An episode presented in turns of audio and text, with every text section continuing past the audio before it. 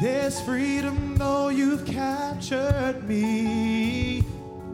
See, I've got joy instead of mourning. Oh, there's beauty in my brokenness. See, I've got true love instead of pain. There's freedom though you've captured me. See, I've got joy instead of mourning. So you give me joy down deep in my soul, down deep in my soul, down deep in my soul. Say you give me joy down deep in my soul, down deep in my soul, down deep in my soul. There's beauty in my brokenness. Sing it. There's beauty in my brokenness. Say I've got true love. I've got true love instead of pain. Oh, there's freedom though you capture. There's freedom though you capture me. See. I've got joy instead of mourning. I've got joy instead of mourning. Let's sing it again. There's beauty in my brokenness. There's beauty in my brokenness. Oh, see, I've got true love instead of pain. Oh, there's freedom though you There's freedom though you captured me. Oh, I got joy. I got joy instead of mourning. Oh, see, you give me joy. Down deep in my soul,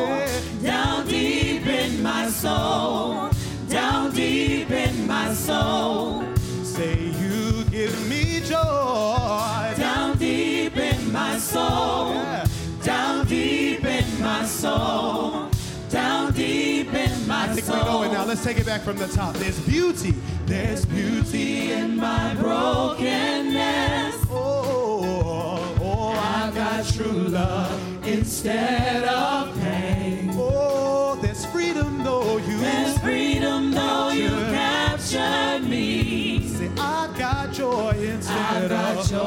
instead of mourning. One more time. There's beauty in my brokenness.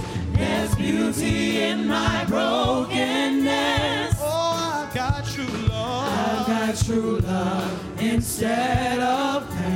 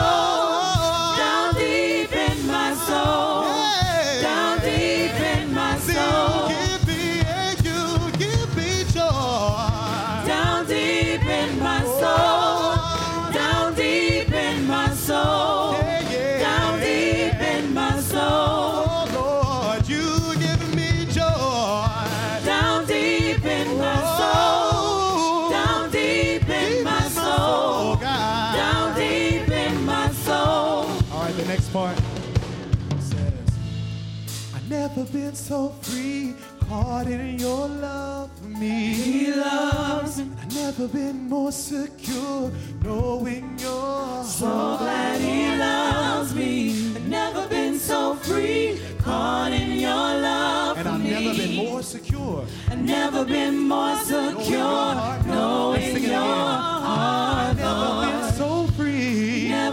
so free, your love. caught in your love for me. I've never been more secure. Never been more secure, knowing your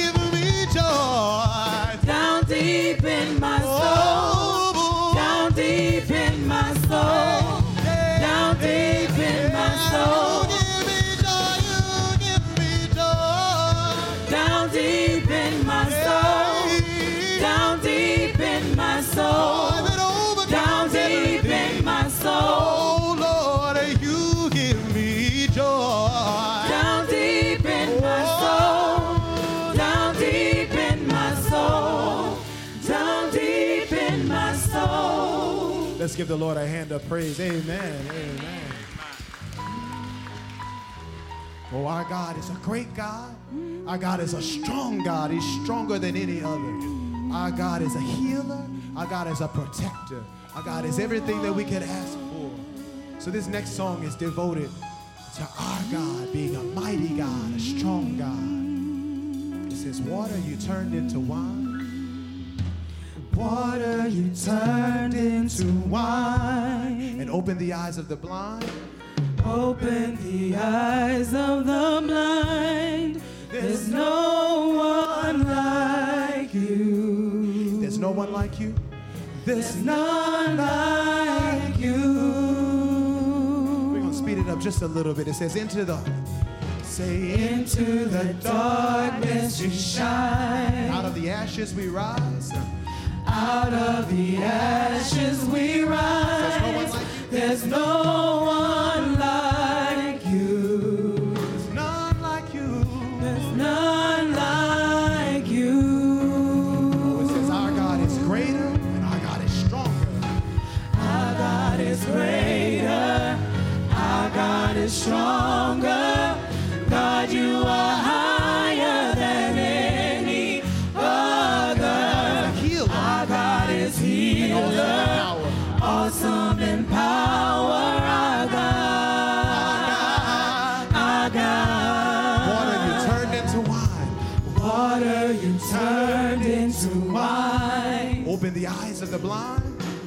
Open the eyes of the blind. There's no one like you. There's no one like you. Oh, there's none like you, Lord. There's none like you.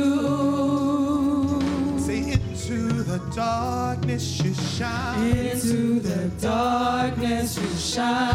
Ashes we rise. Out of the ashes we rise. There's no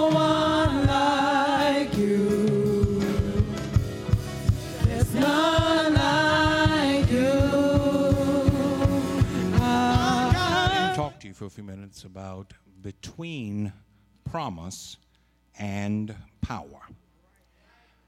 Between promise and power. Though we are still in Easter tide until June 9th, this coming Thursday will mark the celebration of the ascension of our Christ back to glory. Scripture records several appearances of Jesus over a 40 day period of time after his resurrection. And in those appearances, he gave tangible evidence that he had overcome the power of sin and death. And he assured his believers that they could share in his overwhelming power if they would submit to his lordship. We place great emphasis on Christ's commission that we would be his witnesses in Jerusalem and Judea and Samaria and to the uttermost part of the earth. And we should place emphasis on that. But we should not forget the preamble to this command. You will receive power when the Holy Spirit comes upon you it reminds us that it is as we share in his power that we are able to do what he has purposed for us to do. My brothers and sisters, if we are to be successful in fulfilling Christ's commission for us, then we must learn to operate in his power. It's always a mistake when we try to operate in our authority rather than yield to the power of Jesus. The great shame of many local churches today is that they're filled with people who are motivated to draw crowds to themselves, but are not motivated to lead people to Jesus. Thus, many of these people operate in their power and in their authority. And though it may flourish for a little while, ultimately it amounts to very little. For all the mega churches we see on television and through social media, their mega message is falling flat. Statistics tell us that church attendance is at historic lows in our nation. We are not engaging so much in making disciples as we are in swapping members. And many of our churches regardless of economic status or racial composition, are mute when it comes to lifting up the needs of the poor and the marginalized. And to a large extent, this is because we're choosing to operate in our strength with our vision rather than embracing what Christ has for us. Just as a parenthetical aside, let me tell you this morning that in every case where God called, He called us away from our thing and called us to His thing. From a burning bush, God called Moses away from tending sheep and called him to liberating and leading his people to the promised land. From the fields of Tekoa, God called Amos away from herding sheep and gathering sycamore fruit. And he called him to prophetic ministry. From the Sea of Galilee, God called Peter and John away from fishing for fish and called them to fishing for men. From the Damascus Road, God called Saul away from a life of persecuting Jesus and to a life of proclaiming that Jesus is King of kings and Lord of lords. Throughout history, God has called people away from their thing and to his thing. And if that was true then, it's still true now. Part of our problem is that we don't want to get away from our thing. And we want to put Jesus as a rubber stamp on what we want to do. But let me tell you, there is no power in your thing.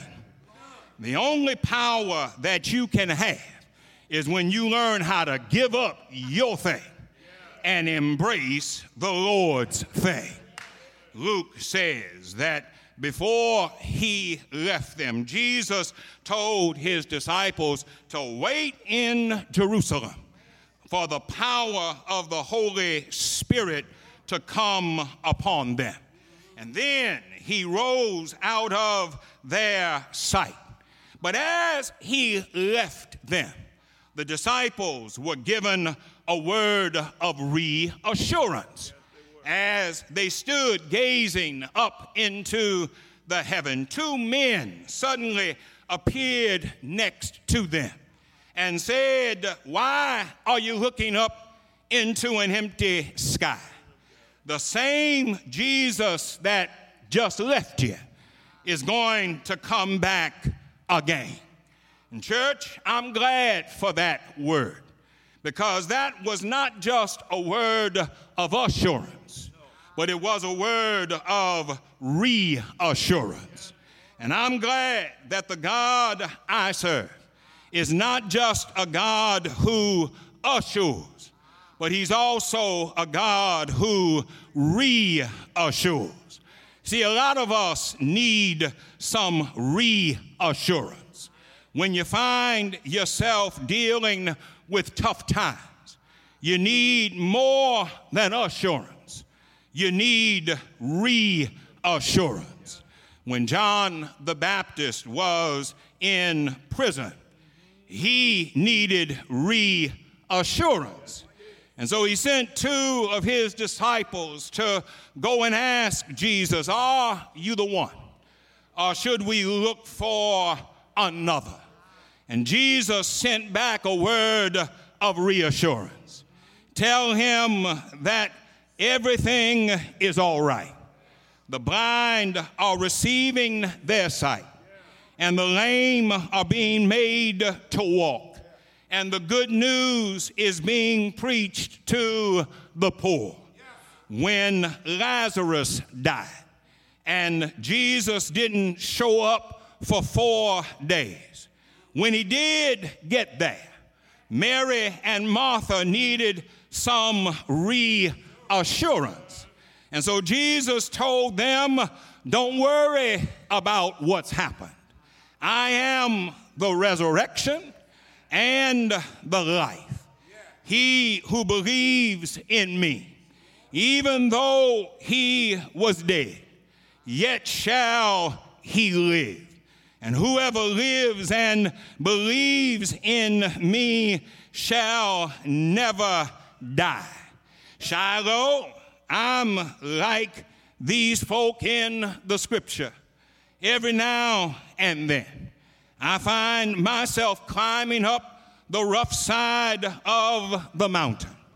And in those times, I'm glad that Jesus doesn't just assure, but he reassures. I am a very present help in the time of trouble. I am a friend who will stick closer than a brother. I am your all and all. The disciples got assurance from Jesus and got reassurance from these angels that something wonderful would happen if they would wait in Jerusalem. But they had no way of knowing how long the wait was going to be. And so the focus of this message is on what the disciples did while they waited. First, they stayed together. The scripture says that they wouldn't leave each other, but they decided that if they were going to succeed, then they needed to stay together. And, church, it reminds us that wonderful things happen when the church stays together. Spirit power is unleashed when the church stays together. Lives are changed when the church stays together. But if we accept the truth of this statement, then we must also accept the truth of the reverse. where the church is not together, we miss opportunities to minister for Jesus because we lack spiritual power and focus. When the church is together, then we know that Jesus is Lord. When the church is together, we start doing things His way. And we start thinking with His mind. I heard Paul say, Let this mind be in you, which was also in Christ Jesus. And I heard Jesus say, Where two or three are gathered in my name, I will be there with them in the midst. The first thing they did was they stayed together. And then, more than stay together, the scripture says they prayed together. And, church, if we're going to fulfill Christ's commission for our lives, then we need to pray together. We've got problems in our city, and we need to pray about it together. We've got problems in our homes, and we've got problems on our jobs, and we need to pray about it together. I want you to notice the scripture doesn't say they prayed separately.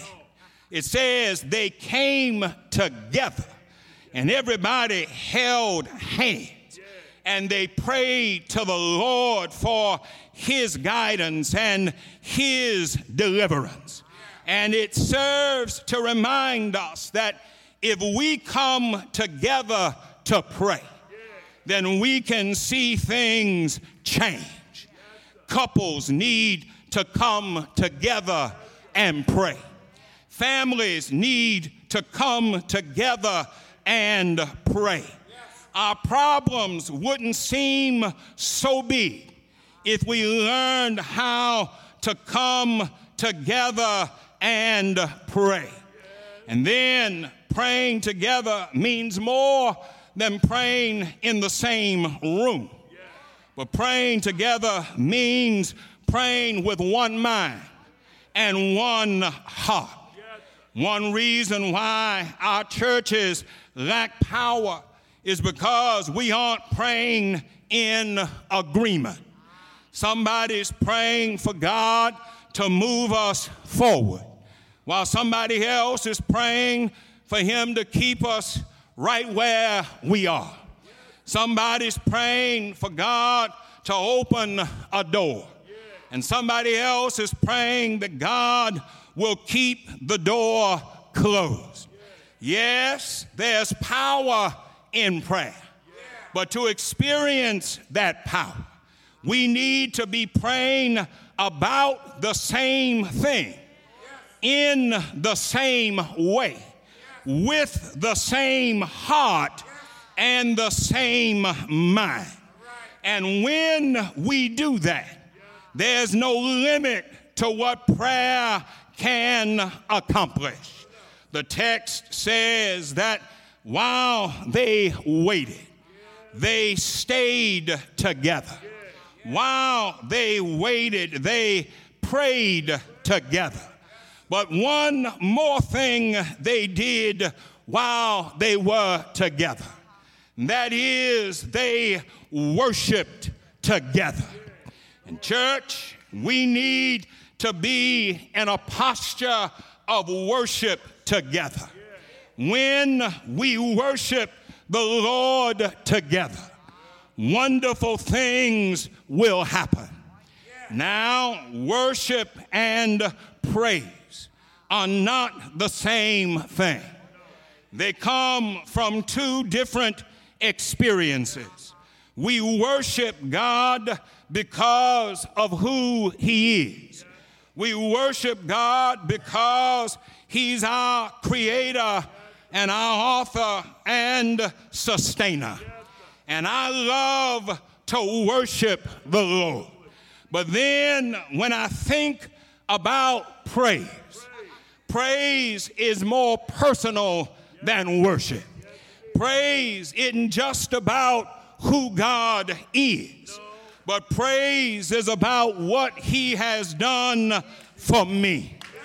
I worship God because He made the heavens and the earth. But I praise Jesus because He died for my sin and rose to secure my salvation. I worship God because He weighed the mountains in scales and the hills in balances. But I praise Jesus because He washed me in His own precious blood.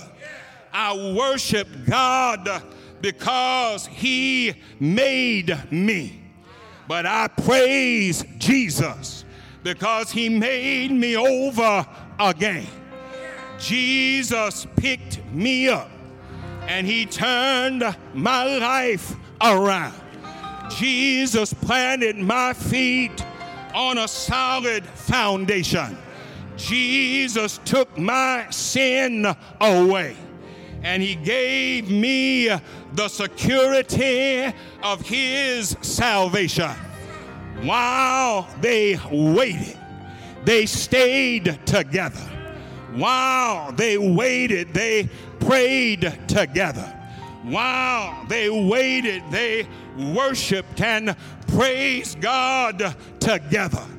And when the time came, power came down from heaven after the ascension. If you just hang around Jerusalem for a little while, power is going to come down. Power is going to move uh, through the room. Power is going to transform people's lives. And I'm glad to know that if you just wait on the Lord, power is going to come. It may not look like much is happening right now, but if you wait on the Lord, wait on the Lord, wait on the Lord by and by power will come. Power to ease a broken heart. Power to give peace out of confusion. Power to make a way out of no way. Power to open doors for you that men have closed against you. There's power, power, power, power, power in Jesus. Power, power,